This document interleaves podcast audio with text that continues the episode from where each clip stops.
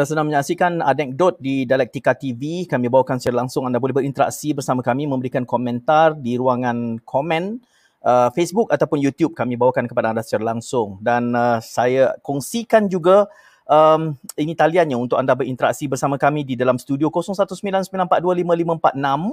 Kalau anda menghantarkan mesej ke talian ini, Zahra akan menjawabnya dengan memberikan anda tiket untuk masuk ke dalam studio, memberikan pandangan balas dan uh, pada malam ini kita membincangkan satu isu ataupun satu topik yang pada hemat saya secara peribadi bahkan kami juga pasukan di Dialektika sudah merencanakan topik ini sejurus membaca isyarat politik mutakhir selepas uh, lawatan rasmi Yang Berhormat Perdana Menteri ke Sabah, Sarawak dan uh, kita melihat bagaimana kenyataan yang dikeluarkan uh, berkaitan tentang menyatakan status Sabah dan Sarawak sebagai satu wilayah dan bukan negeri. Dan uh, kami beranggapan ini merupakan satu topik yang besar kepada uh, rencah politik tanah air kerana kita mengetahui bagaimana kedudukan Sabah dan Sarawak itu sebagai sebelum ini dianggap sebagai fixed deposit dan kelihatannya pada hari ini masih kekal sebagai fixed deposit disebabkan oleh jumlah kerusi dan kerencaman yang ada di Semenanjung ini justru apa juga kenyataan yang sifatnya bertujuan untuk mendapat perhatian, mendapat undi, mendapat simpati pada Sabah dan Sarawak pasti ada riak politik yang tersendiri. Namun di sisi yang lain ada kebimbangan bahkan di beberapa forum termasuk di Dialektika TV juga. Kami membicarakan tentang isu ini secara lebih intim dan uh, menimbulkan kegusaran. Apakah ini akan semakin menghangat melibatkan soal uh, status negeri berbanding wilayah ini yang kemudiannya akan mula gerak mula bergerak kepada satu sisi yang lebih uh, menggusarkan. Apakah kita boleh mempertahankan federalisme ini untuk tempoh 50 tahun? Saya sebut 50 tahun itu dalam salah satu bual bicara. Bahkan saya disanggah oleh panelis, ia mungkin tidak perlu menunggu sehingga 50 tahun kita mungkin akan melihat federalisme ini terburai dalam tempoh mungkin kurang daripada 20 tahun. Mungkin topik pada malam ini tidak sehangat uh, sandal Muslim friendly. Uh, mungkin juga akan dikaitkan dengan authenticity uh, tular audio file di antara Zahid dan Anwar. Mungkin akan pergi ke situ. Tetapi kita cuba untuk mengikat perbincangan ini lebih spesifiknya melihat keberadaan Sabah, Sarawak dan Semenanjung dengan isyarat politik mutakhir ini kerana kita tahu sesiapa saja yang dapat menguasai pentas politik Sabah dan Sarawak maka akan dapat menjongkitkan status quo kerajaan di uh, persekutuan seluruhnya. Justru kami bawakan pada malam ini uh, tiga gandingan panel harapnya berimbang uh, memberikan pandangan balas kerana pada hemat kami di dialektika yang lebih penting lagi uh, adalah untuk kita mendapat suatu buah fikiran yang boleh mendamaikan dan boleh menyemuh rasa gusar uh, terhadap isu berkait tentang status quo Malaysia ataupun uh, Semenanjung Sabah dan Sarawak ini. Panel yang kami bawakan pada malam ini saudara Azrul Ibrahim adalah ketua armada Papar. Assalamualaikum saudara Azrul. Apa khabar? Waalaikumsalam warahmatullahi Alhamdulillah. Tuan Syed apa khabar? Ya. Baik, Alhamdulillah. Juga kami bawakan gandingan untuk Azrul malam ini adalah Iswardi Morni, uh, penganalisis politik. Uh, malam ni katanya di KK tu. Ya betul, saya di KK malam. Ada di KK. Okey. Jadi kita kena ada suara Semenanjung. Kami bawakan uh, Aidil Khalid, uh, peguam dari Semenanjung untuk memberikan pandangan. Apa khabar Aidil? Assalamualaikum. Waalaikumsalam. Khabar baik Tuan Syed. Terima kasih. Ya, uh, sebelum ke udara sudah ada soalan yang uh, sifatnya sangat politikal terhadap salah seorang panelis kita. Tetapi tak apa, itu kita tangani kemudian kalau ada kesempatan masanya. Tetapi elok saya uh, bahkan hari ini kepada tuan-tuan bertiga ya, uh, ada portal yang sudah pun mengangkat mengatakan bahawa kini status Sabah dan Sarawak itu merupakan suatu wilayah. Dan saya mengamat-amati pandangan uh, beberapa komentar di di ruang komen bawah itu uh, kelihatannya uh, bercampur-campur sentimen sama ada itu sudah menjadi dasar yang rasmi atau tidak itu perkara yang harus kita semak selepas ini. Tetapi Malaysia Update sudah menyatakan secara rasminya mulai hari ini Sabah dan Sarawak adalah merupakan wilayah dan bukan lagi sebuah negeri. Bahkan saya lihat ada juga orang Sabah dan Sarawak yang rasakan eh tak betul lah kami masih mahu menjadi negeri. Jadi ada ada reaksi yang bercampur-campur di situ. Saya nak beri ruang kepada Armada terlebih dahulu Azrul untuk memberikan pandangan balas. Selepas yang Mak Berhormat Perdana Menteri menyatakan bahawa um, Sabah dan Sarawak itu hakikatnya bukan negeri tetapi wilayah Bagaimana uh, pandangan saudara Azrul? Silakan. Bismillahirrahmanirrahim. Assalamualaikum warahmatullahi wabarakatuh dan salam sejahtera. Uh, di awal bicara ini saya ingin mengajak rakyat Sabah ya untuk mendaftar dalam program vaksinasi COVID-19 sebab negeri Sabah ini antara yang paling rendah dalam pendaftaran COVID-19 vaksinasi COVID-19. Menjawab soalan saudara Syed tadi, uh, semestinya sebagai seorang anak muda Sabah dan juga Bali, apa juga usaha ke arah meleraikan isu-isu yang berkaitan dengan MA 63 dan sebagainya.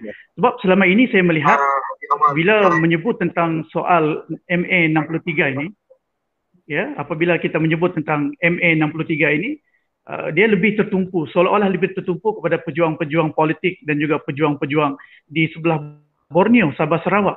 Tetapi bila isu ini terangkat, apabila Tan Sri Muhyiddin Yassin menyebut Sabah dan Sarawak adalah wilayah berbanding sebelum ini diangkat sebagai negeri, saya sebagai anak muda memang menyambut baik dan kita ingin melihat bagaimana proses dan juga pelaksanaan serta bagaimana komitmen kerajaan persekutuan untuk meleraikan isu-isu yang terdapat dalam MA 63. Saya sebut tadi bagaimana MA 63 selama ini hanya diperjuangkan, seolah-olah diperjuangkan oleh tokoh-tokoh ataupun ahli politik daripada Borneo. Sedangkan MA 63 ini adalah sebuah uh, aku janji ataupun perjanjian bertulis yang mana saya boleh sebutkan, saya boleh samakan dengan kontrak sosial yang ada dalam perlembagaan persekutuan. Mungkin sahabat-sahabat panel mungkin boleh ulas selepas ini.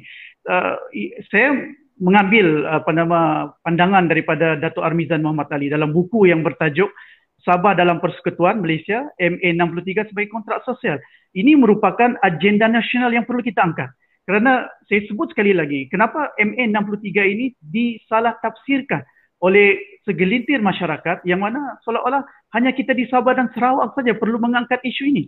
Sedangkan apabila perjanjian Malaysia 63 itu dimeterai, dia membawa bersama satu semangat federalisme. Dan semangat ini tidak ada dalam roh perjuangan MA 63 yang dinafikan dan mungkin dilambat-lambatkan selama ini. Jadi awal bicara ini saya sangat menyokong dan kita sangat uh, kita melihat dan kita menantikan bagaimana proses uh, sama ada untuk meleraikan isu-isu berkaitan dengan MA63 sebab kita melihat komitmen Tan Sri Muhyiddin ini bukan sembrono ya saudara saya kita melihat apabila beliau menyatakan perkara sedemikian ianya datang dengan dengan usaha yang lebih awal. Yang pertama apabila diwujudkan majlis khas MA 63 ini dan uh, majlis khas itu telah pun bersidang dan laporan berkenaan berkenaan dengannya sure akan dibentangkan kepada yang amat perdana menteri dalam masa terdekat. Yang berkaitan dengan pindaan perlembagaan dan sebagainya. Dan ini sebenarnya anak muda ingin ingin tunggu. Tetapi bagaimana reaksi uh, kepelbagaian reaksi dalam kalangan rakyat Sabah secara keseluruhan itu saya setuju. Sudah semestinya kita mahu melihat bagaimana Sabah dan Sarawak itu dapat berfungsi. Seperti mana awal penubuhan Malaysia yang mana Sabah dan Sarawak itu dijadikan seperti mana disebutkan tadi adalah sebahagian daripada wilayah. Saudara saya. Ya, yeah. uh, wilayah dan bukannya negeri. Uh, apa bacaan Iswardi? Uh, kita mute agaknya. Oh, sorry. Okay. Okay, silakan. Okay kan? Suara okay? Okay. Sudah. Okey, terima kasih kepada Dialektika TV yang menjemput saya pada malam ini. Terima kasih kepada ahli panel uh, yang yang bersama kita. Uh, menyentuh terus kepada persoalan wilayah. Ada yang bertanyakan tadi, tadi dah ada yang bertanya kepada saya kan. Sekarang ni Sabah Sarawak sudah diangkat jadi wilayah, jadi satu benda yang baik lah. Saya kata macam ni lah. Kita dalam bercakap apa-apa perkara pun, kita kena bercakap dalam konteks substance, bukan label. Okey, dia umpamanya saya nak angkat, saya ada keperluan untuk mengangkat minyak buah kelapa sawit. So saya memerlukan lori nak mengangkat buah kelapa sawit. Tapi tauke saya bagi kereta kancil. Lepas tu bila saya persoalkan, kenapa bagi kereta kancil? Dia kata tak apalah saya tukar label kereta kancil jadi Hilux atau lori 3 tan. Saya kata tukar nama sekalipun tapi kalau substance je tak tukar, still tidak merubah apa-apa perkara yang berlaku. Kita nak ubah letaklah nama wilayah ke, kita letak setara ke. Secara substance ke ada itu yang berlaku. So kita kata macam mana nak mengubah substance? Pakatan Harapan dah buat tahun 2019 di mana kita mencadangkan di mana pada masa itu Menteri apa nama Jabatan Perdana Menteri Hal Ehwal Undang-Undang eh uh, mendiang uh, saya lupa nama dia. Mendiang daripada Menteri Sabah mencadangkan amendment artikel uh, perkara 1 uh, pasal 2 uh, pengubalan nama itu di mana kita kena kembalikan sebelum amendment tahun 1933 dan pada waktu itu uh, kita nak ubah perlembagaan. Akhirnya apa yang berlaku dia di, di, di tidak berjaya dilakukan kerana GPS Gabungan Parti Sarawak berkecuali dalam pengundian tersebut di mana kita memerlukan 2 per 3 ahli parlimen untuk nak uh, apa nama amend perkara tersebut. So, bagi saya dia sebenarnya kembali kepada perkara asal. Nak ubah satu perkara, kita kena bagi kepada kita kena kalau kita nak buat satu perkara kita ikhlas buat satu perkara kita kena ubah substance kepada satu perkara bukan sekadar mengubah labelnya.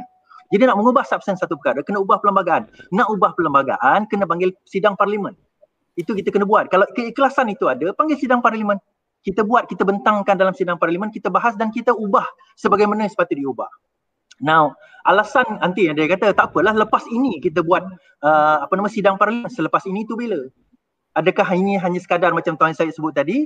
Sekadar untuk orang kata apa uh, apa nama gula-gula sebab kita nak dekat dengan pilihan raya. Sebab Sabah dan Sarawak ni adalah the tilting point uh, adalah satu uh, badan yang mungkin boleh mengubah uh, landscape politik negara. So kita tak nak jadi satu gula-gula dan kita tak nak rakyat Sabah dan Sarawak ini merasakan oh sudah berjaya kita mengubah segala perkara dan disebabkan perkara ini maka berubahlah MA63. MA63 tidak semudah itu. Kita nak implement, kita nak ubah setelah perubahan yang dilakukan yang dibuat oleh Barisan Nasional sebelum ini.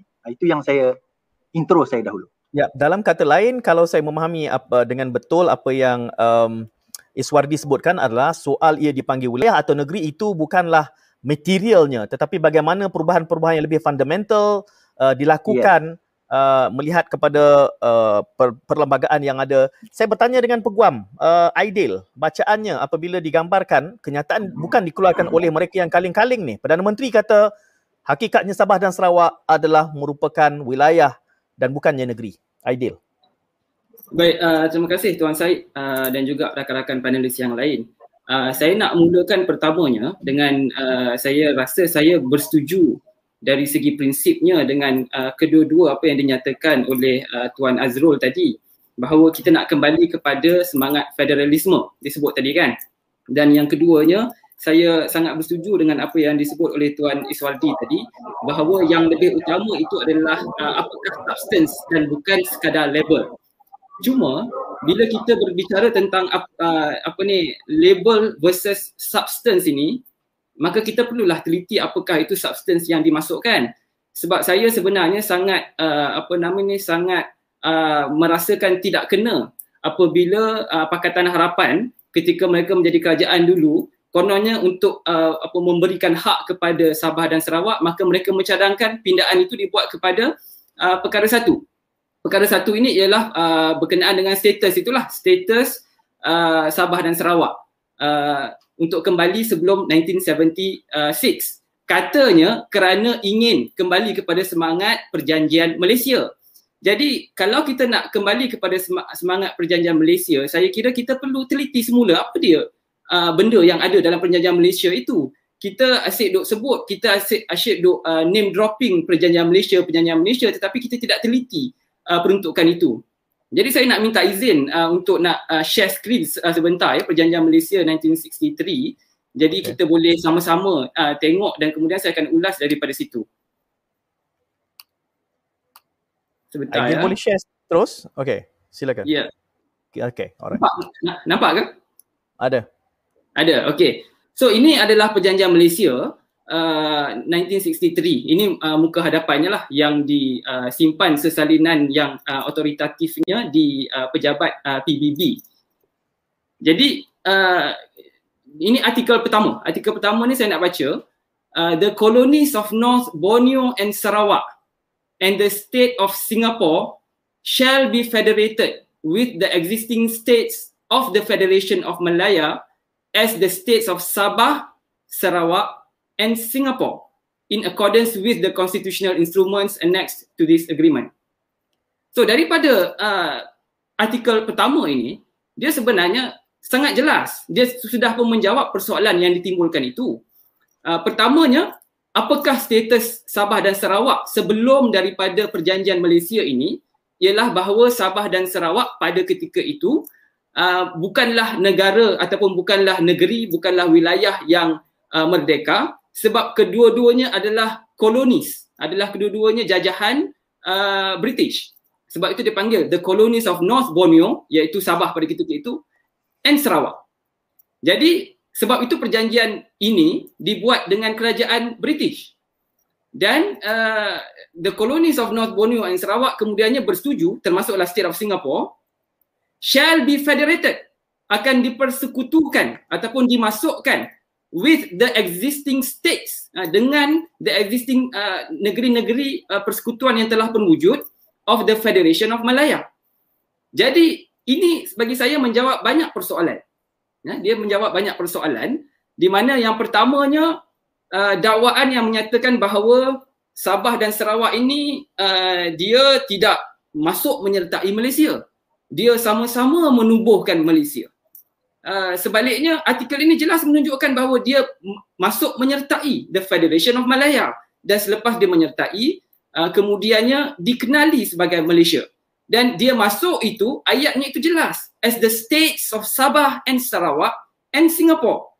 Jadi kalau kita nak betul kembali kepada semangat uh, apa nama ni perjanjian 1963 maka saya katakan bahawa kita sepatutnya uh, terima hakikat bahawa uh, semua negeri uh, daripada Perlis sampai ke Sabah kita adalah negeri yang sama rata. Baik, uh, saya nak keluar daripada share screen sekejap. Sebentar ya. Okay, kami dah keluarkan.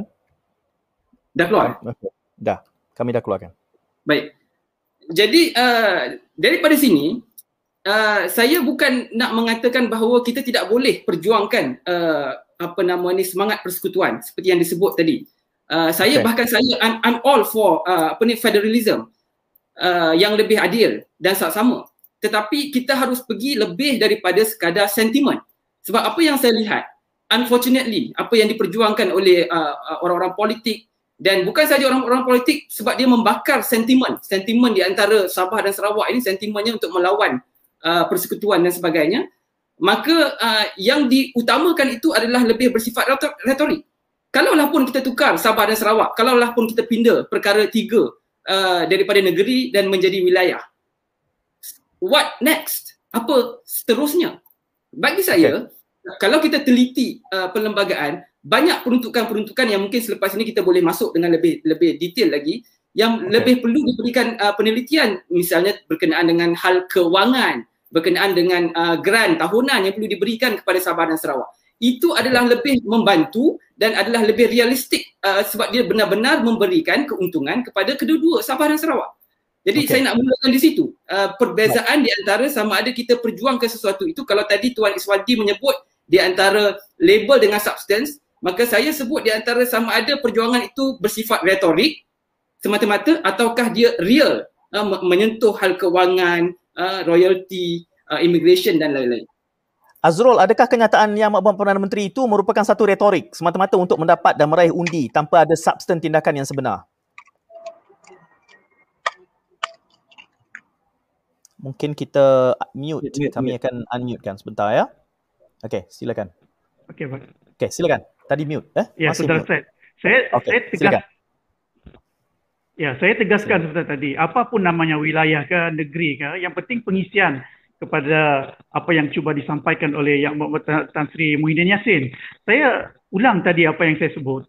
Uh, bila menyebut tentang MA63 ini, semangat untuk memperjuangkan MA63 ini tidak ada dalam setiap diri keseluruhan rakyat Malaysia. Yang saya sebut tadi, dia hanya diperjuangkan kononnya ataupun seolah-olah diperjuangkan oleh Sabah dan Sarawak sahaja. Sebab itu saya sangat bersetuju dengan istilah kontrak sosial bila dia disebut dalam diistilahkan sebagai kontrak sosial dinasionalkan diarus perdanakan dalam ya dalam persekutuan dalam uh, perlembagaan persekutuan. Jadi ia menjadi satu komitmen kerajaan persekutuan. Sebagaimana kontrak sosial untuk menjaga hak istimewa orang Melayu menjaga hak istimewa orang-orang Islam menjaga institusi, institusi uh, raja dan sebagainya. Dan MA 63 ini seharusnya seperti itu perjuangan nasional bukan lagi perjuangan retorik seperti yang disebut oleh rakan-rakan panel tadi. Mungkin apabila kita mau menjadikan MA63 ini sebagai satu yang real mungkin salah satu step awalnya adalah kita mengiktiraf MA63 ini sebagai kontrak sosial. Dimasukkan dalam penerbangan persekutuan dengan kesesuaian-kesesuaian yang tertentu ya. Saudara Aidil Peguam mungkin boleh uh, melihat bagaimana kesesuaian MA63 ini boleh dijadikan kontrak sosial. Sebab bila disebut dalam bila dimasukkan dalam kontrak sosial dia adalah satu komitmen yang perlu deliver oleh kerajaan persekutuan. Jadi saya tidak nampak ya yang amat berhormat uh, Tan Sri Perdana Menteri uh, menyebut ini sebagai gula-gula politik. Sebab saya sebut lagi sekali uh, kenyataan itu bukan datang sembrono. Dia bukan datang itu sahaja. Komitmen itu telah pun bermula lebih awal. Sebagai contoh, apabila Tan Sri mengarahkan ya Petronas untuk menyelesaikan isu berkaitan dengan uh, commercial settlement berkaitan dengan gas dan juga minyak di perairan Sabah sudah diselesaikan dan dalam perundingan begitu juga dengan arahan Perdana Menteri agar Kementerian Kewangan menyelesaikan pertikaian isu berkaitan dengan gas dan minyak di Sabah juga sedang berlangsung. Jadi ini adalah antara rentetan-rentetan yang akan kita saksikan dan semestinya saya sebagai anak muda Sabah saya ingin melihat bagaimana bentuk pengisian ya yang disebut oleh panel dan juga yang maklumat Perdana Menteri. Kita mahukan status bukan saja status tetapi pengisian untuk bagaimana Sabah dan Sarawak itu isu-isu yang berbangkit selama ini dapat diselesaikan tidak lagi menjadi retorik dan kita ya sangat mengalu-alukan tadi disebut oleh panel macam mana mau kita dapat uh, capai ya uh, dipindah perlembagaan sudah sudah semestinya kita inginkan sebuah kerajaan yang kuat dan stabil ya saudara Syed eh? sebab itu walaupun mungkin uh, bukan bersifat gula-gula tetapi yang amat berhormat Perdana Menteri sudah semestinya mahu Sabah dan Sarawak ini memberikan sokongan yang padu kepada Kerajaan Perikatan Nasional. Dan ini sudah pun dizahirkan oleh yang amat berhormat Ketua Menteri Sarawak ketika majlis bersama dengan penjawat awam di Kuching baru-baru ini. Dan kerajaan JRS seperti yang kita maklum adalah penyokong kuat kepada Perikatan Nasional. Dan pada saya, jika diberikan peluang kepada Tan Sri yang memimpin Perikatan Nasional ya, bersama dengan GPS, GRS dan juga mungkin Barisan Nasional kita doakan bersama dengan Perikatan Nasional dapat majoriti yang kukuh dan kita yakin dengan komitmen yang ada dengan cadangan yang saya sebutkan tadi MA 63 bahkan lebih lebih daripada itu Sabah dan Sarawak mampu diberikan hak dan juga autonomi yang sepatutnya saudara. Ada soalan dari Ibnu Osman Yusof sekaligus saya nak bawakan kepada uh, Iswardi. Uh, cuma soalan Ibnu Osman tu ada dua bahagian uh, bahagian pertama itu uh, saya petik beliau mengatakan bahawa uh, MA63 ini dan juga uh, perkembangan mutakhir kenyataan-kenyataan politik yang ditimbulkan oleh pimpinan tertinggi negara itu uh, lebih kepada dan MA63 itu adalah merupakan sentimen ke, membakar sentimen kenegerian. Bahagian kedua yang saudara Ibnu Osman sebutkan itu uh, adalah merupakan satu kenyataan yang menyebut menuduh beberapa tindakan yang perlu dibuktikan. Saya kira saya tidak sebut di sini melainkan kalau saudara Ibnu Osman Yusuf boleh membawakan kesnya secara spesifik jadi kita kita boleh memperdebatkan itu. Kalau sekadar ini saya mohon Ibnu Osman masih boleh menyatakan.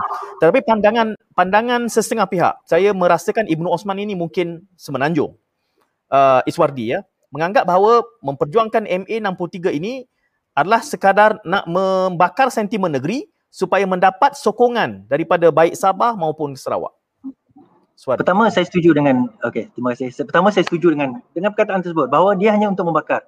Kerana macam yang saudara Aidil sebut tadi, banyak yang bercakap tentang MA63 tapi tak pernah baca pun MA63, tak faham pun apa maksud MA63 dan tak tahu substance. Saya pernah berdebat tentang MA63 ni dengan ketua penerangan PBB Sarawak, YB Idris hmm. Buang tahun 2019 dahulu mengenai perkara ini. Now MA MA 63 ni ada ada dua. MA itu ada ada dua. Pertama Malaysian Agreement, the other one is Malaysian Act. Dan kalau saudara Aidil tadi itu saya nak kena tambah sikit. Sebelum itu saya nak sebut tentang saudara Azrul. Bila dia kata kena yang ini adalah kontrak sosial. Bagi saya MA ni beyond kontrak sosial. Kontrak sosial is unwritten law. Sedangkan MA ni adalah written law dia sebenarnya saya nampak it's beyond, it's above daripada kontrak sosial. Itu yang pertama. Dan yang kedua, bila menyentuh tentang MA ni hendaklah diletakkan dalam perlembagaan. Sebenarnya MA ni dah ada dalam perlembagaan. Hmm. Perlembagaan kita itulah MA 63. Sebenarnya hmm. dia dia asimilasi. Dan itu saya kata MA 63 ni adalah addendum, adalah penambahan kepada perlembagaan 1957 yang diwujudkan sewaktu penubuhan uh, apa nama Persekutuan Tanah Melayu. Sewaktu uh-huh. sewaktu apa penggabungan di antara Malaysia Sabah, Sabah Sarawak dan juga Singapura bagi membentuk Malaysia addendum ini penambahan ini yang menjadi kita namakan sebagai Malaysian Agreement. Dan kalau kita baca eh, yang saudara Azrul uh, saudara Adil uh, kongsikan tadi artikel satu kita baca artikel dua. Dia kata the government of Federation of Malaya will take such steps as may be appropriate and available to them to secure the enactment by the Parliament of the Federation of Malaya bla bla bla. Uh, dia kata uh, dia kata dekat sini uh, as such act uh, bukan sorry uh, saya bukan baca yang artikel 2 dia berkenaan dengan annex dia kena annex A dia kena kita tengok annex A dia kata annex A uh, saya minta maaf eh, saya baca step 2 is brought in operation dia sebut dah hendaklah merujuk kepada annex A kalau kita baca bawah tu dalam MA 63 annex A Annex A adalah lampiran iaitu Malaysian Bill. Malaysian Bill ni lah kita panggil Malaysian Act Letter 1963. Dan kalau dia kita tengok, Malaysian Bill ni lah yang kita masukkan ke dalam perlembagaan yang sedia ada sebelum amendment tahun 1976. Betul kan saya, saya sebut 73 tadi. Sebenarnya 76. Dan di dalam itu kalau kita tengok perkataan yang betul eh, kalau kita tengok uh, dalam uh, dalam annexment eh, kalau kita tengok dalam uh, perkara maaf saya kena ni dalam preliminary the state of the federation dia sebut itu section 4 Section 4.1, the federation shall be known in Malay and in English by the name of Malaysia. Number 2, the hmm. states of federation shall be negeri-negeri itu. Kemudian itu A. B, the Borneo states, namely Sabah and Sarawak. Now, kalau kita tengok dekat sini, yang ini yang diamendkan tahun 1976, kemudian the Borneo states itu di di di diubahkan menjadi Sabah Sarawak masuk ke dalam negeri. Now, jadi kalau the word states itu sendiri ada perdebatan, ada perbahasan tentang the word states itu. Adakah hmm. states itu bermaksud negeri adakah states itu bermaksud wilayah, bermaksud negara? Nak perdebatan itu saya tak interested nak berbincang sekarang mengenai apa maksud interpretasi tersebut. Tetapi kita kena go back to the to the spirit of the agreement. Kalau mereka nak federatekan sebagai sebuah negara, sebuah negeri, sorry, Malaysia itu sebut uh, mengikut negeri-negeri yang sama, kenapa perlu diasingkan? A, B dan C. Uh, itu persoalan dan bagi saya kita tak boleh jawab malam ni. Ini ini akademik punya ya. discussion. Yeah. Dan mm-hmm. maksudnya dekat situ ada ada sebab ada ada ada ada permujahan ada alasan dia yang yang masa on the day of agreement tu yang kita kena go back to the spirit of the agreement. Okay, itu yang pertama. Jadi kalau yang itu kita tak tak abide, kita tak tak follow, kita tak really fight for, bagaimana kita nak bercakap tentang soalan-soalan yang lain? Dan ada perubahan. Bukan semua dan kita pun tak boleh salahkan Melaya 100%. Ini kerja perubahan ni pun kebanyakannya orang Sarawak juga yang buat kerja. Minta maaf saya kata kan. Zaman PBB hmm. dulu punya kerja kan federation yang mengubah semua itu PBB juga punya kerja. Now again perlu saya setuju dengan saudara Adel juga kita kena tengok apa nama uh, contohnya pembayaran apa orang kata tahunan kepada negeri di mana zaman Pakatan Harapan kita increase daripada 16 juta jadi 32 juta dan sebagainya. So all that kita kena tengok. Tetapi still benda itu takkan secure kita punya MA kita ni kalau sekiranya kita tak go to the very fundamental rights bagi sebuah agreement tu kita pun tahu hmm. agreement tu dia ada satu satu tunjang dia yang kita kena pegang. Dan dan kalau kita tak ubah benda tersebut kembali kepada sebagaimana the spirit of original agreement maka kita khawatir satu masa kelak. Uh, kita boleh ubah sesuka hati. Itu yang pertama. Yang terakhir saya nak sebut contohnya berkenaan dengan satu per tiga. Kalau kita baca apa nama perlembagaan kita kata satu per tiga ahli parlimen Sabah dan uh, satu ahli parlimen satu per tiga mesti datang daripada Sabah dan Sarawak sekarang ini tak sampai pun satu per tiga. Kerana apa? Bagi menjamin hak-hak Sabah dan Sarawak di dalam perlembagaan. Apa maksudnya? Jadi bermaksud ada uh, hak-hak istimewa Sabah dan Sarawak ni yang kita tak boleh deny. Uh, yang kita tak boleh nafikan. Sebab itu kita ada addendum. Sebab itu kita ada artikel satu, uh, ada satu artikel schedule khas untuk Sabah dan Sarawak. Schedule uh, uh, nine, uh, jadual ke-9 tu kan. Uh, Federation, uh, kemudian state, kemudian Sabah dan Sarawak. Dan you know, uh, kemudian ada pertimbangan, uh, ada pertindahan dan sebagainya. Meaning to say, uh, conclusion saya nak kata bahawa daripada segi uh, kita tak boleh kata oh uh, masa penubuhan Malaysia kita sebenarnya sama equal. Kita, dalam masa kita ada hak-hak kita yang kita kata betul kita equal tapi dalam masa hmm. sama ada hak-hak Sabah dan Sarawak yang special sewaktu penubuhan itu yang yang masa penubuhan itu dilakukan pemimpin Sabah, pemimpin Sarawak masa masuk tu aware tentang speciality tersebut di mana mereka nak protect untuk anak cucu mereka pada masa akan dan kami akan continue protect untuk the future generation. Itu saya nak sambung. Ya, saya setuju seperkara bahawa malam ini kita tidak akan boleh menyelesaikan, tidak boleh membereskan semantik gimnastiknya. Uh, kita mungkin memerlukan satu forum yang sifatnya benar-benar akademik memahami uh, letak duduk mengapa uh, diasingkan Sabah Sarawak di dalam addendum yang disebutkan itu tadi. Tetapi um, uh, sekurang-kurangnya Aidil sudah menyebut satu perkara yang perlu diberikan suluhan secara lebih spesifik kalau kita benar-benar tulus ingin memperkasa kedudukan Sabah dan Sarawak. Uh, tadi disebutkan soal um, keuangan misalnya, dana daripada persekutuan. Uh, tetapi kritiknya adalah selama ini Aidil, MA63 itu tidak pernah dihormati. Jadi apa perkara-perkara besar bahawa MA63 itu ada banyak kelomp, uh, bukan perkelompongan ia sudah ada di situ tapi tidak di tidak dipenuhi tuntutan-tuntutan dalam itu sebagai orang semenanjung ideal baik uh, pertamanya uh, kalau kita nak uh, sebut tentang uh, MA 1963 kita kena faham uh, dia punya uh, proses dan instrumen perundangan ini. Dia uh, betul disebut dengan oleh Tuan Iswaldi tadi, MA 63 uh, ini tidak datang dengan sendirinya. Sebaliknya dia ada beberapa instrumen lain.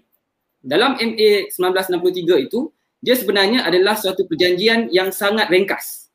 Kalau kita buka MA 63, dia cuma ada 11 perkara sahaja. Sangat ringkas.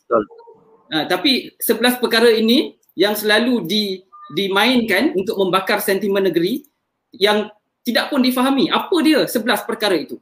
11 perkara itu adalah semata-mata perkara yang uh, istilahnya di, dipersetujui secara prinsip. Ya, dipersetujui secara prinsip tetapi perinciannya dikembarkan di dalam beberapa uh, annex. Annex pertama ialah uh, Bill uh, for Malaysia Act. Itulah dia uh, iaitu dia dia melampirkan di situ uh, Akta Malaysia dan turut dilampirkan juga sebagai uh, Annex B ialah pindaan terhadap perlembagaan persekutuan. Sebab bila kita uh, perlembagaan persekutuan pada zaman Malaya uh, sudah tentulah berbeza. Ada banyak perkara yang perlu dimasukkan untuk um, memperuntukkan hak-hak Sabah dan Sarawak dan sebagainya. Jadi turut dimasukkan di situ adalah complete set of the amended federal constitution. Dan kemudian ada juga di situ uh, annex yang ketiga adalah apa nama ni perlembagaan Singapura sebab pada kita itu Singapura pun adalah sebahagian. Juga perlembagaan Sabah dan Sarawak. Jadi itu adalah uh, apa nama dari segi tingkat-tingkat uh, instrumen dokumen perundangan yang terlibat. Jadi apa yang kita kena faham berdasarkan Malaysia Agreement ini ialah bahawa dia sekadar suatu perjanjian in principle iaitu uh, gambaran besar tetapi perinciannya itu kemudiannya adalah di bawah uh, undang-undang khusus yang lain. Saya bagi contoh. Selalu dibangkitkan dan ini saya sangat saya sangat geram dan saya sangat marah setiap sekali saya membaca uh, headline-headline berita oleh ahli-ahli politik yang membangkitkan isu seperti ini. Pernah dulu oleh uh, pimpinan DAP. Uh, saya tak ingat di Sabah atau Sarawak uh, yang dan juga uh, beberapa parti lain uh, yang membangkitkan mengatakan bahawa uh, kami di Sabah dan Sarawak uh, tidak terikat dengan kedudukan bahasa kebangsaan. We have our own right. Now, uh, benda itu that might be right. Uh, uh, tapi dia sebenarnya only half truth. Sebab kita kena faham di bawah perjanjian Malaysia itu yang kemudiannya dipinda uh, dimasukkan perj- uh, perlembagaan yang telah dipinda dia memperuntukkan bahawa tempoh 10 tahun untuk kedua-dua negeri Sabah dan Sarawak sebagai suatu tempoh peralihan daripada uh, sebab sebelum ini mereka menggunakan bahasa Inggeris uh, sebagai negeri-negeri jajahan Inggeris. Jadi tempoh ya. 10 tahun itu diberikan hak kepada mereka dan selepas 10 tahun terserahlah kepada masing-masing Dewan Undangan Negeri untuk memperuntukkan sama ada mereka ingin menguatkuasakan kedudukan bahasa kebangsaan. Dan peruntukan ini, kedudukan ini tidaklah tidaklah berbeza daripada kedudukannya di Persekutuan Tanah Melayu. Sebab ya. uh, kalau kita baca per, perkara 152 juga memperuntukkan hal, hal yang sama untuk Persekutuan Tanah Melayu. Dia menyatakan bahawa tempoh 10 tahun daripada uh, Merdeka Day 1957 ya tempoh 10 tahun daripada 1957 uh, di uh, parlimen diberi hak untuk menggunakan meneruskan uh, penggunaan bahasa Inggeris uh, sebagai tempoh peralihan dan selepas 10 tahun itu uh, terserah kepada parlimen untuk uh, memutuskan sama ada ingin menguatkuasakan kedudukan bahasa Melayu. Dan uh, di uh, di Malaya ya. kita, kita dah melakukan perkara itu pada tahun 1963 dan kemudiannya 1967 kita dah lakukan.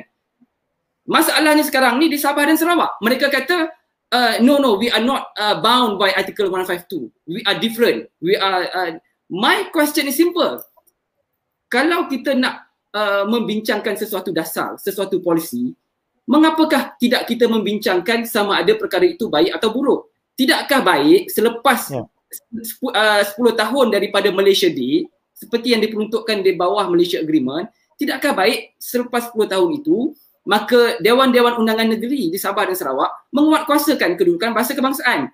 Tidakkah itu lebih baik untuk kesatuan bangsa? Tidakkah itu lebih baik untuk untuk keutuhan uh, dan perpaduan uh, persekutuan. Kita bicara soal federalisme, tapi kita berterusan nak nak, nak uh, memperjuangkan hak untuk uh, hak berbahasa kita berbeza.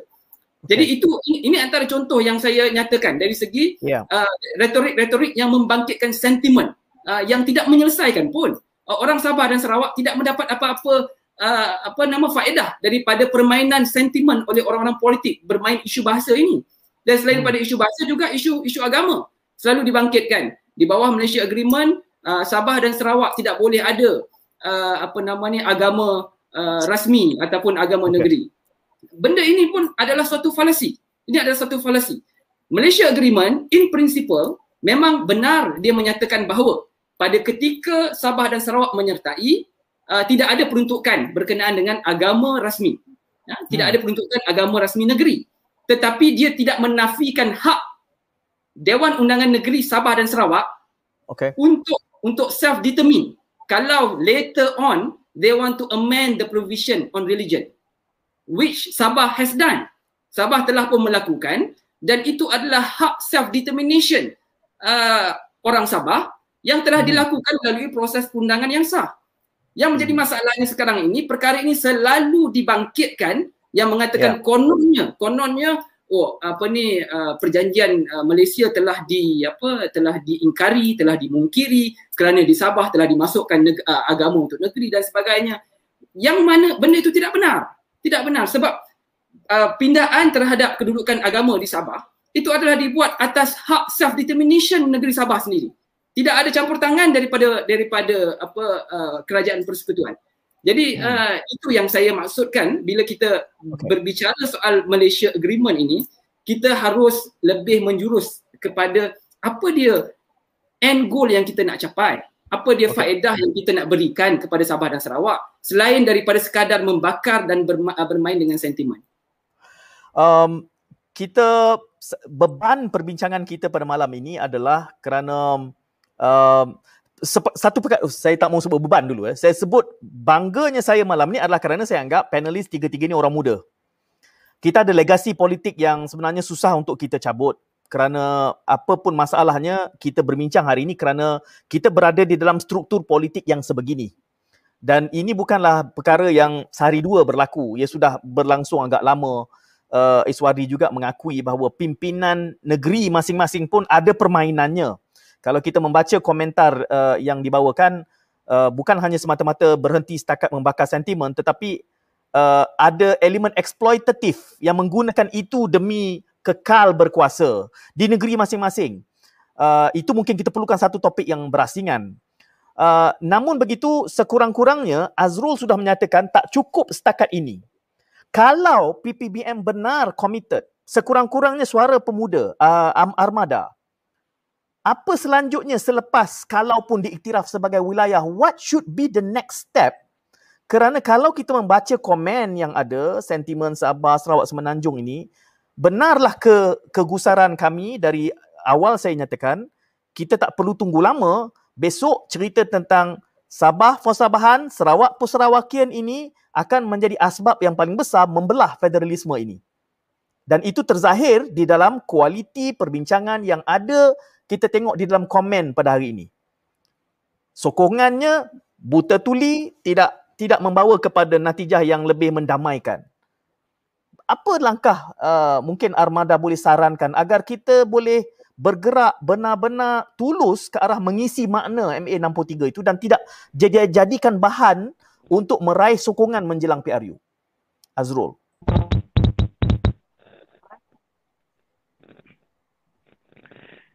Ya benar saudara Syed. Saudara Syed, Sabah ini sebuah negeri yang cukup besar. Begitu juga dengan Sarawak.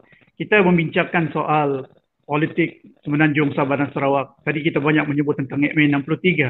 Saya sebut sekali lagi, apapun pengkisahannya, apapun konsepnya, yang penting pengisian kepada MA 63 itu bagaimana kerajaan persekutuan dan negeri dapat memberikan kebajikan yang terbaik kepada rakyat. Rakyat di bawah memerlukan ya, memerlukan kebajikan yang terbaik. Kita tengok di pedalaman Sabah. Ada sekolah yang masih belum dapat diakses dengan jalan raya ada sekolah ataupun ada tempat yang tidak tidak mempunyai alat telekomunikasi. Kita melihat beberapa bulan yang lepas isu yang berlaku di Pitas, ya isu komunikasi dan sebagainya. Apabila berlaku PKP, sekolah tidak berlaku secara fizikal. Jadi uh, PDP dijalankan secara maya.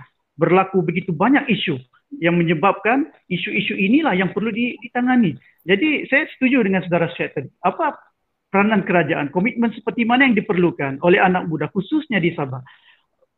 Saya sebut tadi, kerajaan Perikatan Nasional disebut untuk memberikan komitmen yang terbaik untuk membantu Sabah dan Sarawak.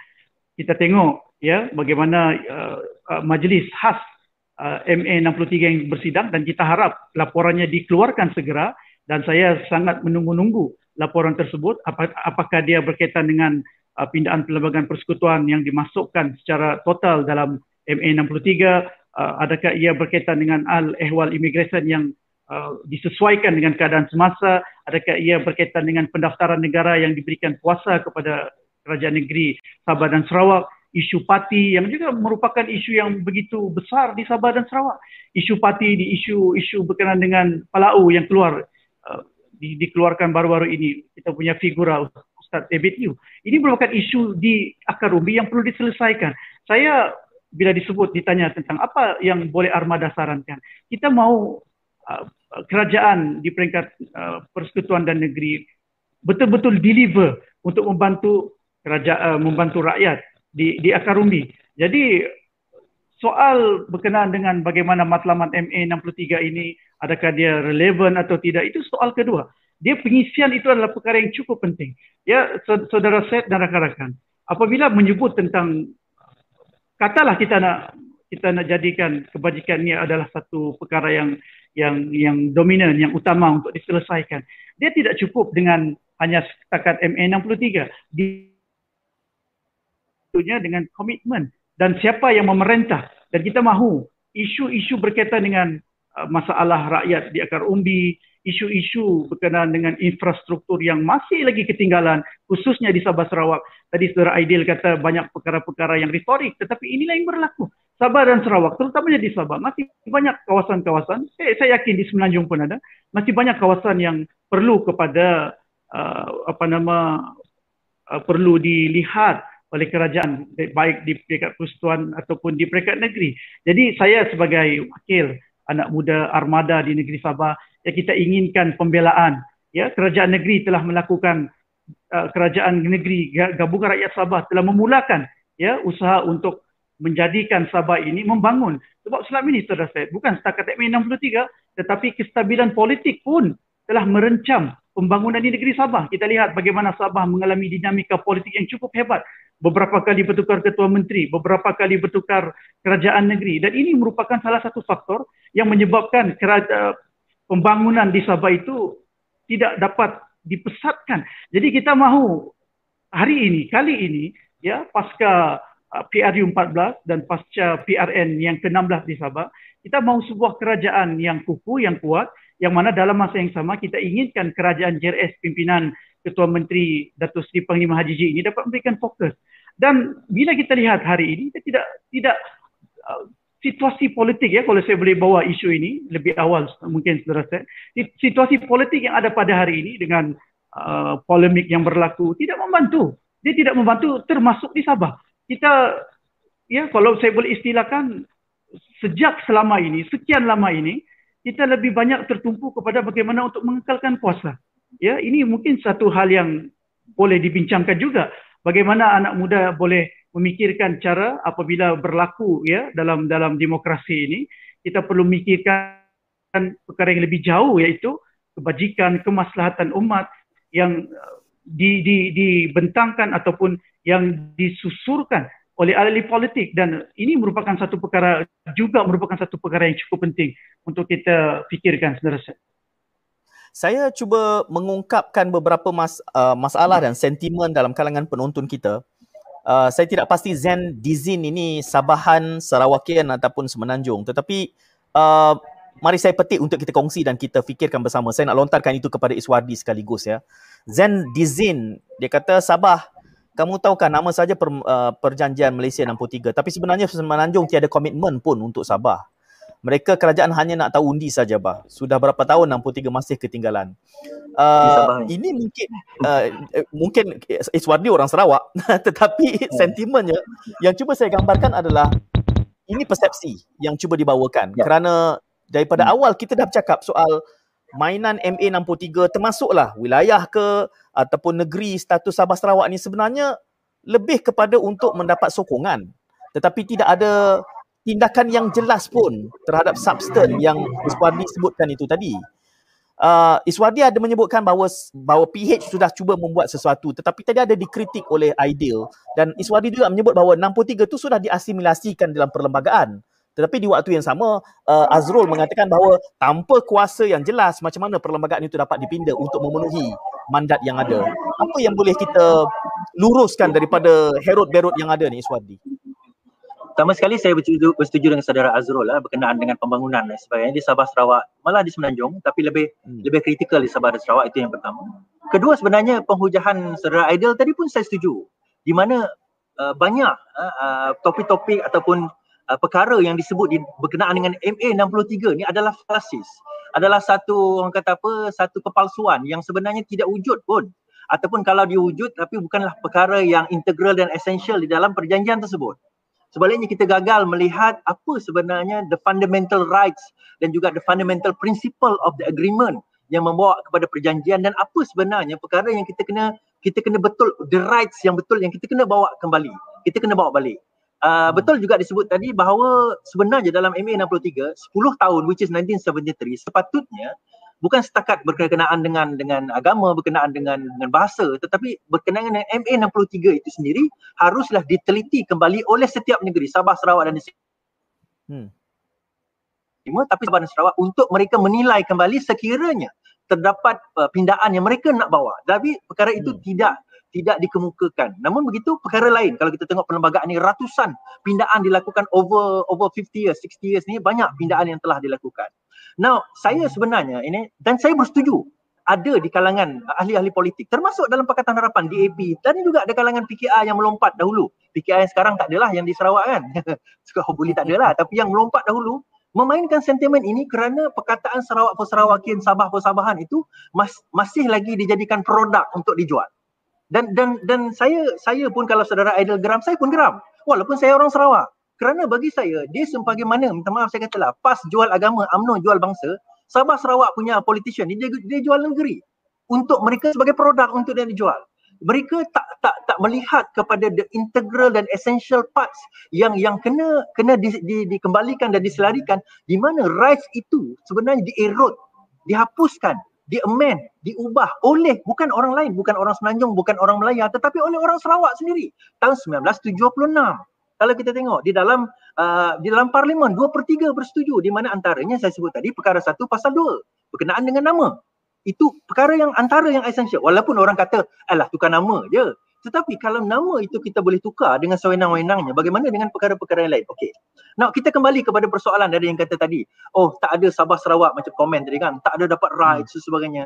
Bagi saya saya tak setuju juga kan? Kalau kalau kita kata tak ada tak ada Sabah dan Sarawak ni negeri raj untuk makluman zaman Pakatan Harapan sebelum Pakatan Harapan zaman Najib pun tahun 2018 kalau salah saya uh, bajet 2018 Sarawak dapat 4 bilion Sabah dapat 5 bilion. Pakatan Harapan pun bagi lebih kurang 4 bilion Sabah dapat 5 bilion. Saya rasa zaman zaman uh, apa nama Muhyiddin Yassin jadi Perdana Menteri pun dia bagi 4 bilion Sabah dapat 5 bilion. Maksudnya dalam masa 3 tahun Sabah dapat 15 bilion Sarawak dapat 12 bilion. Soalan saya duit tu bagaimana itu persoalan saya dia bukan masalah duit tu masuk ke tidak ke dalam Sabah dan Sarawak rights. Bagi saya apa yang diberikan oleh oleh uh, federal kepada Sabah dan Sarawak ini, saya tak katalah dah terlalu cukup, tetapi bagi saya tak adalah orang kata uh, tak ada langsung. Itu satu kita kena be balance juga kita kena orang kata apa be fair dalam kita nak buat satu-satu keputusan, betul tak? Jadi dalam hal ini saya melihat sebenarnya ada rights yang telah diberikan, ada rights yang telah diserahkan, ada rights yang telah di, di, di, di, diberi lebih daripada apa yang sepatutnya. Contoh Pakatan Harapan saya sebut tadi, uh, apa nama bayaran tahunan kepada negeri daripada 16 juta naik kepada 32 juta sudah pun diberikan pada setiap tahun. Namun begitu, ada lagi beberapa rights kecil yang saya tak nak sebut dekat sini. Uh, yang sebenarnya kita boleh bincangkan. Contohnya uh, kita kata berkenaan dengan dengan keluasan laut. Umpamanya kan nautical mile laut uh, apa nama sempadan sempadan lautan. Kemudian pembahagian hak uh, apa nama Petronas Federal Sarawak Negeri dan sebagainya uh, even kepada hak pemberian royalty benda-benda macam tu adalah small parts. Dan dan untuk kita nak nak nak enlargekan kita nak besarkan seolah MA63 ni seolah uh, federal ni tak bagi langsung kepada Sarawak Sabah Sarawak itu pun satu penipuan. Bagi saya itu adalah satu permainan politik yang yang kotor oleh uh, oleh parti-parti lokal ni. Ada tetapi ada lagi benda yang kita boleh baiki dan dia tak adalah terlalu besar sebenarnya. Yang kita boleh baiki dan kalau kata-kata akhir sekali saya nak sebut, ada yang kata oh tapi Sabah dan Sarawak masih miskin. Kalau Sabah dan Sarawak masih miskin, tengok pemimpin kamu sendiri. Dia orang kaya raya tak? Kalau kaya raya, yang masalah bukan Melaya, yang masalah pemimpin kamu sendiri. Ideal um, mungkin ideal bukan dilihat sebagai politik ya dalam melihat hal ini dan sebagai peguam Iswadi juga peguam. Saya tak pasti uh, Azrul saya tak bertanya latar belakangnya tadi. Uh, orang politik pun ada juga dalam kalangan peguam kan? Cuma what's the way forward? Kalau membaca realiti ini dalam kerangka yang non political kerana saya menjangkakan semakin kita mendekati pilihan raya hujah uh, yang sama ini akan diulang-ulang kerana itulah yang akan menarik perhatian uh, kepada pengundi semua how do we move forward dalam keadaan kerencaman yang ada? Dan kalau tidak kita sandarkan harapan ni kepada politician kita ada dua politician muda malam ni. Kalau kita tidak sandarkan kepada politician kita nak sandarkan pada siapa? Agar perbincangan ini benar-benar boleh berbekas dan bergerak ke arah yang sepatutnya. Ideal. Uh, baik. Uh, tuan Said uh, soalan itu dilontarkan uh, tapi jawapannya uh, tidaklah ada suatu jawapan yang straightforward sebab dia adalah suatu permasalahan yang saya kira melibatkan banyak banyak cabang banyak aspek. Tetapi mungkin langkah pertamanya seperti apa yang kita lakukan ini perbincangan dialektika ini iaitu uh, pertambahan idea pertukaran fikiran untuk memberikan uh, penerangan bahawa apakah dia akar permasalahan uh, yang yang yang kita ada pada hari ini.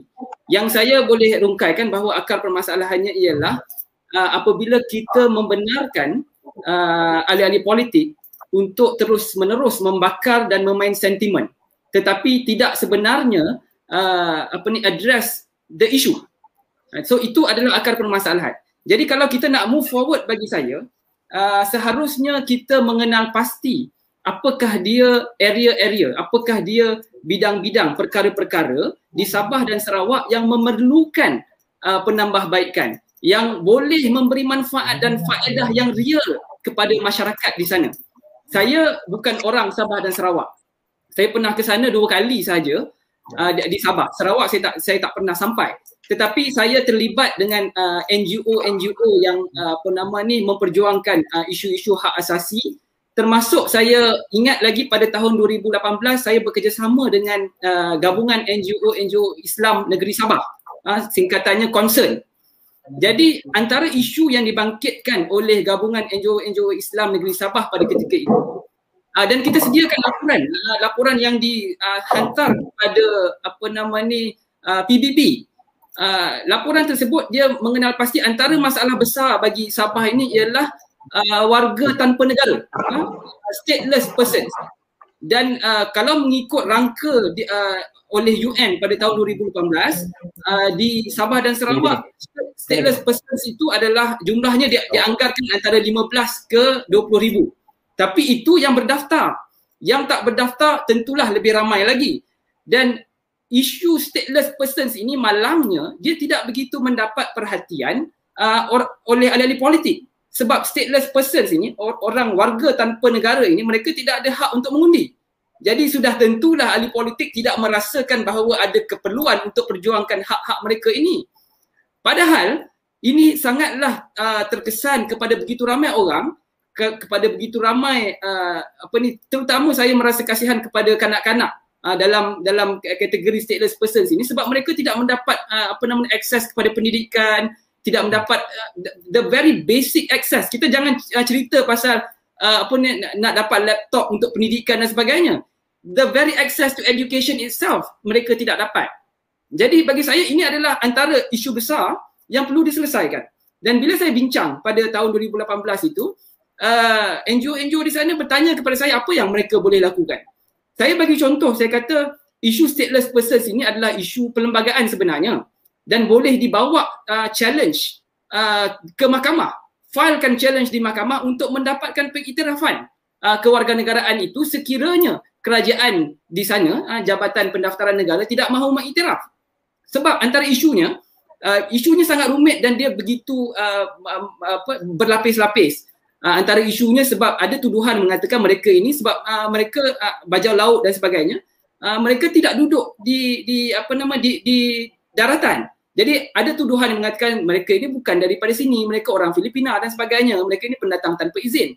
Tetapi sebenarnya perlembagaan uh, sudah memperuntukkan jawapan untuk perkara tersebut. Antara perkara yang disebut dalam perlembagaan ialah uh, mana-mana uh, anak yang lahir dalam wilayah persekutuan, uh, dalam dalam wilayah uh, Malaysia ini, tak kiralah bapa dia orang mana sekalipun, tak kira lah ibu dia orang mana sekalipun kalau dia lahir dalam wilayah Malaysia dan ketika mana dia lahir itu dia tidak mendapat kerakyatan mana-mana negara lain maka dia berhak untuk diiktiraf sebagai warga negara Malaysia. Tak kira lah mak bapak dia datang daripada Indonesia ke daripada Filipina, tak kira. Selagi mana dia lahir dalam wilayah Malaysia dan dia uh, tidak mendapat hak kerakyatan mana-mana negara lain, maka dia mempunyai hak tersebut. Jadi ya. saya pada ketika perbincangan itu saya bring forward uh, peruntukan perlembagaan itu saya katakan gunakan peruntukan ini untuk dapatkan hak. Dan kemudian ditanya, uh, okey boleh uh, boleh tak tuan tolong untuk bawakan kes ini? Maka saya kata tak boleh. Kerana Malaysia Agreement tidak membenarkan saya sebagai peguam Malaya untuk hmm. fight kes itu di Sabah dan Sarawak. Tapi apa yang saya boleh bantu ialah untuk buat uh, paperwork dan sebagainya. Jadi ini antara contoh yang saya berikan ini satu permasalahan yang sangat mendasar, sangat mendalam yang uh, efek begitu ramai orang tetapi uh, politikus tidak akan ambil endah sebab ini bukan golongan yang akan memberikan keuntungan untuk mendapat undi dan sebagainya. Jadi ini yeah. antara ini baru satu aspek. Jadi kita Baik. perlu kenal pasti untuk menjawab persoalan tadi bagaimana moving forward maka kita perlu kenal pasti satu persatu apakah dah, apakah dia isu yang boleh kita bawa apakah dia perkara yang boleh diperjuangkan uh, uh, apa ideal menyatakan bahawa uh, politi- politician tidak akan membawa isu ini kerana tidak akan membawa keuntungan politik. Uh, kita ada dua. Uh, walaupun Iswardi ni title malam ni dia kata penganalisis politik tapi kita tahu denominasi parti apa yang disokongnya. Itu kita jelas ya. Saya nak berikan uh, penutup ini kepada dua panelis politician kita Iswardi dan juga uh, Azrul ya. Uh, kerana sekurang-kurangnya kami dialektika merasa gusar melihat perkembangan yang ada ini dalam konteks federalism. Dan saya sebutkan tadi bahawa saya menjangkakan 50 tahun kita akan berdepan dengan realiti yang jauh lebih sukar. Dan panelis-panelis lain dia kata oh tak perlu tunggu. 20 tahun pun sudah. Maknanya tiga kali PRU lagi kita akan semakin bermasalah. Dan tuan-tuan berdua adalah merupakan politician muda. Uh, kalau masih berkira untuk mengukuhkan federalisme ini uh, tidakkah pertamanya soalan adakah saudara tuan-tuan berdua gusar dengan realiti yang kelihatannya semakin membelah dan bukan semakin menyatu. Dan kalau benar apa yang patut parti masing-masing lakukan agar ia dapat memurnikan keresahan yang ada? Saya mulakan dengan Iswardi dulu. Okey, terima kasih. Uh, saya sebenarnya bersetuju secara ideal uh, dan bersebut ber, menyebut tentang stateless uh, stateless person ni itu bukan itu bukan di Sabah saja di Sarawak pun ada masalah. Dan saya antara orang yang memperjuangkan perkara ini sebenarnya. Cuma kita tak dikedepankan sebab kita ni bukan siapa-siapa dalam parti kan. Dan uh, ada di antara eh, antara cadangan kita orang hari itu adalah membawa kes ini ke ke ke kehakiman eh. kita nak bawa kes ini ke ke apa nama ke muka pengadilan lah kita kata. Di, di mahkamah agar diputuskan di mahkamah kerana kalau kita dah mula hantar hantar ke JPN JPN hantar balik ke uh, apa nama pejabat daerah pejabat daerah pergi penghulu dia dia dok bounce macam tu. Dan this this person bukan satu person eh these persons dah make so many years. Ada dah ada beranak dah bercucu dah. Tak ada lagi IC tak ada lagi apa nama kemudahan-kemudahan tersebut. Um, we, we will still we, kami akan terus fight dan kita akan akan fight benda ni. Cuma saya agree uh, saya tak tak menyatakan benda tu tak betul uh, bahawa benda ini tidak di di brought forward as much as benda lain satu sebab kenapa uh, kalau contohnya macam kita ambil saya ambil Sarawak lah GPS uh, dominannya adalah parti lokal GPS tu adalah parti lokal. Kalau mereka bawa isu ini, nampak akan kepincangan uh, pemerintahan mereka. Kita bukan bercakap tentang parti macam di Sabah yang datang dari Filipin. Sarawak ini kita bercakap tentang ada di antara mereka yang lahir di pedalaman. Di mana bila lahir saja dia tak sempat untuk untuk mendaftar umpamanya kan sebab jauh dan sebagainya. uh, mak dia dulu tak sempat mendaftar. Jadi bila mak dia tak ada IC, anak dia tak ada IC sebab mak dia tak ada surat beranak. Itu satu. Kedua, kita tahu non-Muslim tak boleh kahwin lebih daripada satu. Tapi mereka ada native law, ada ada undang-undang adat di mana mereka boleh kahwin daripada satu. So, isteri kedua tu anak tak boleh didaftarkan dan sebagainya. Isu-isu macam ni yang sebenarnya integral dan essential di antara benda yang kami perjuangkan. And and betul, thank you kepada NGO. Dan bagi saya, macam saya kata tadilah, bila bila MA 63 ni dijadikan satu produk di dibombastikkan di dibawa di, diceritakan di luar konteks. Kemudian ada yang bertanya tadi kenapa benda ni ada kesepahaman yang lain? Kerana apa? Naratif yang mereka bawa kepada rakyat adalah naratif yang sebagaimana ahli politik uh, apa orang kata sempit ini membawa pandangan mereka untuk keuntungan mereka. Mereka tidak melihat dalam konteks yang sebenar. Macam saya kata bila saya debatkan dengan YB Idris Buang itu saya kata sebenarnya kalau kita kita nak memperjuangkan MA63 ni tak perlu pergi ke London pun. Nak tengok MA63 ni Google pun dah dapat saya kata. Sebenarnya yang you all nak bawa ni sebenarnya untuk tujuan apa? Sebab you know if you cannot convince them confuse them. Itu je. Itu dia punya politik. Dia bukannya nak convincekan rakyat Sarawak. Dia nak confuse kan oh lepas tu dia buat bombastik punya ayat. MA63 itu 63 ini hak itu hak ini sebagainya. Now kalau kita tarik balik sebenarnya MA63 itu dia ada beberapa part saja yang kita perlu ubah dan beberapa hak saja yang kita perlu selarikan balik sebagaimana spirit yang dahulu. Dan bagi saya the spirit of federalism tu akan align balik kalau kita bawa politician yang benar-benar memahami bahawa is not Malaysia ini bukan hanya sekadar central central around Sarawak, bukan hanya central around Sabah. Malaysia ini adalah integral kepada semua penduduk Sabah Sarawak tanpa mengira bangsa, tanpa mengira agama, tanpa mengira kedudukan. Sebagaimana juga kadang-kadang orang semenanjung kata ini tanah Melayu. Saya kata Malaysia tanah Melayu. Saya kata Malaysia bukan tanah Melayu. Tanah persekutuan mungkinlah tanah Melayu. Tetapi bila kita sebut Malaysia, dia ada Sabah, dia ada Sarawak, dia ada Malaysia. So semua itu kita kata ada, maka kita kata ini tanah Malaysia. Dan kita kena balikan semangat bahawa kita ni rakyat Malaysia regardless of where we are, what is our religion, apa kita punya bangsa, apa kita punya agama. So itu kesimpulan yang saya boleh yeah. bawakan. Syahir Shah ada menyebut soal bangsa Malaysia tapi saya kira itu akan memberi, uh, membawa kita kepada satu perbincangan yang topik sejam pula. Uh, itu topik lain lah saya akan invite semula nanti tuan-tuan bertiga mungkin. Azrul, keresahan uh, apakah valid keresahan kami di dialektika dan yeah. uh, sebagai antara ahli politiknya bagaimana boleh sekurang-kurangnya bolehlah kami tidur lega sikit kalau armada ayatnya tu boleh me- me- melegakan kami lah Azrul sila Ya, saudara Syed, rakan-rakan panel ya. Uh, saya rasa usah risaulah dengan kesetiaan rakyat di Sabah dan Sarawak berkenaan dengan semangat setia kawan kita di peringkat persekutuan. InsyaAllah, walaupun mungkin ada uh, pindaan perlembagaan yang mungkin dibuat dalam masa yang akan datang berkenaan dengan MA 63 dan sebagainya, tetapi jiwa kita sebagai rakyat Malaysia itu menebal. Ya, kita mempunyai pengalaman yang cukup lama berada dalam persekutuan dan saya rasa dan saya uh, optimis uh, perjuangan kepada MA 63 ini adalah pelengkap kepada federalisme itu sendiri.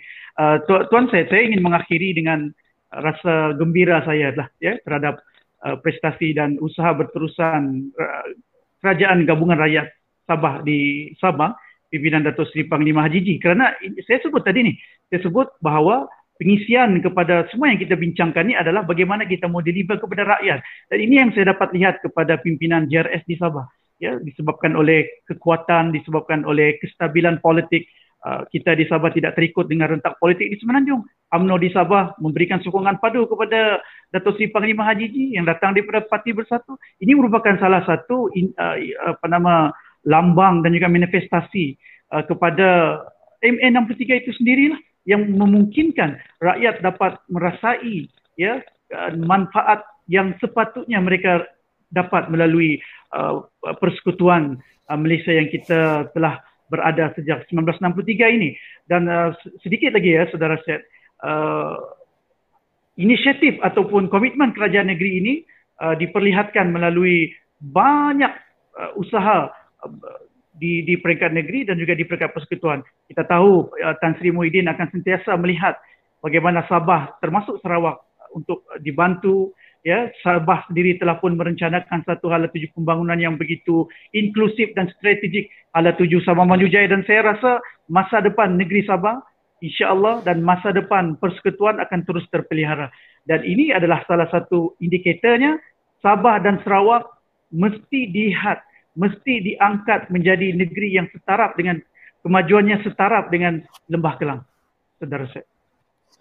Ya, um, sementara isu uh, ekonomi itu dibangkitkan di akhir uh, Azrul sebutkan itu tadi, satu dimensi yang selalu saya bangkitkan tapi tidak sentiasa mendapat ruang perdebatan yang mewah adalah soal ya di, diungkit banyak kali soal pembangunan-pembangunan dengan dana yang mungkin pernah diberikan oleh Persekutuan. Iswadi sebut mungkin cukup tapi ada lagi elemen lain. Seperkara yang kalau bercakap soal Pareto saya kira teman-teman di Sabah dan Sarawak mendapat uh, peruntukan Pareto per kapita yang lebih besar kerana kos pembangunan di Sabah dan Sarawak itu jauh lebih besar daripada apa yang kami nikmati di Semenanjung disebabkan oleh muka bumi dan segala macam lah. Jadi kalau uh, kalau ingin dibandingkan mungkin seringgit pembangunan yang dibelanjakan di Semenanjung ini uh, di sana mungkin kosnya lima ringgit. Jadi uh, from an economic point of view elemen per kapita dan Pareto ini perlu diletakkan bersekali. Uh, barulah kita boleh mewajarkan perdebatan itu melihat kepada berapa yang diterima oleh rakyat Sabah, berapa yang diterima oleh kami yang berada di Kuala Lumpur. Tapi perdebatan itu saya tak pasti tuan-tuan. Saya saya merasakan bahawa perlu ada susulan dalam bentuk seminar dan kita panggil bukan hanya politician muda yang ada ini tapi kita kena panggil ni yang otai-otai ni legasi-legasi ni yang dulu juga antara punca masalah dan kita grill mereka bertanya mengapa keadaan Sabah dan Sarawak ini begini dan mengapa ada sentimen ini begini sekarang uh, mungkin di situlah.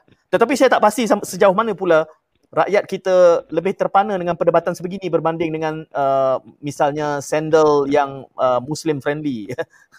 Itu satu elemen yang lain pula itu kan. Tapi besok kita akan ada politikopi saya, saya sandal Sarawak friendly Sarawak friendly ya. Uh, itu memang hangat tapi tak apa. Kita harus bersabar dalam cuba menerapkan perbincangan ini. Saya nak ucapkan terima kasih kepada Aidil, Iswardi dan juga Azrul dan uh, saya sangat merasakan bahawa polemik malam ini, wacana malam ini perlu ada susulannya tapi saya tak tahu apakah kita boleh menatijahkan sesuatu yang bermakna sebelum PRU kerana menjelang PRU ni saya rasa it's all everything is short sighted soal ya boleh mendapat undi atau tidak. Kalau tidak saya pernah dilarang untuk membincangkan topik misalnya kalimah Allah kerana pada ketika itu Sarawak hampir-hampir saja akan mengadakan PRN-nya. Jadi saya kata, oh okey, itu sifat polemik wacana berilmu ni ya. Ada waktu-waktu dia tak boleh berbincang kerana dia menjadi tabu. Baik, tuan-tuan terima kasih hmm. banyak dan terima kasih kepada semua penonton. Jangan lupa besok politik kopi. Kalau ya Azrul dan Iswardi nak datang besok malam pun boleh kita alu-alukan sebab besok kami cuma ada Datuk Tun Faisal buat masa ini. Nak bincang soal, ah ini barulah kita cakap soal file audio yang lain-lain. ini baru besok kita akan bincang politik seminggu. Terima kasih sekali lagi kepada semua. Assalamualaikum dan salam Kita jumpa lagi. Waalaikumsalam. Waalaikumsalam.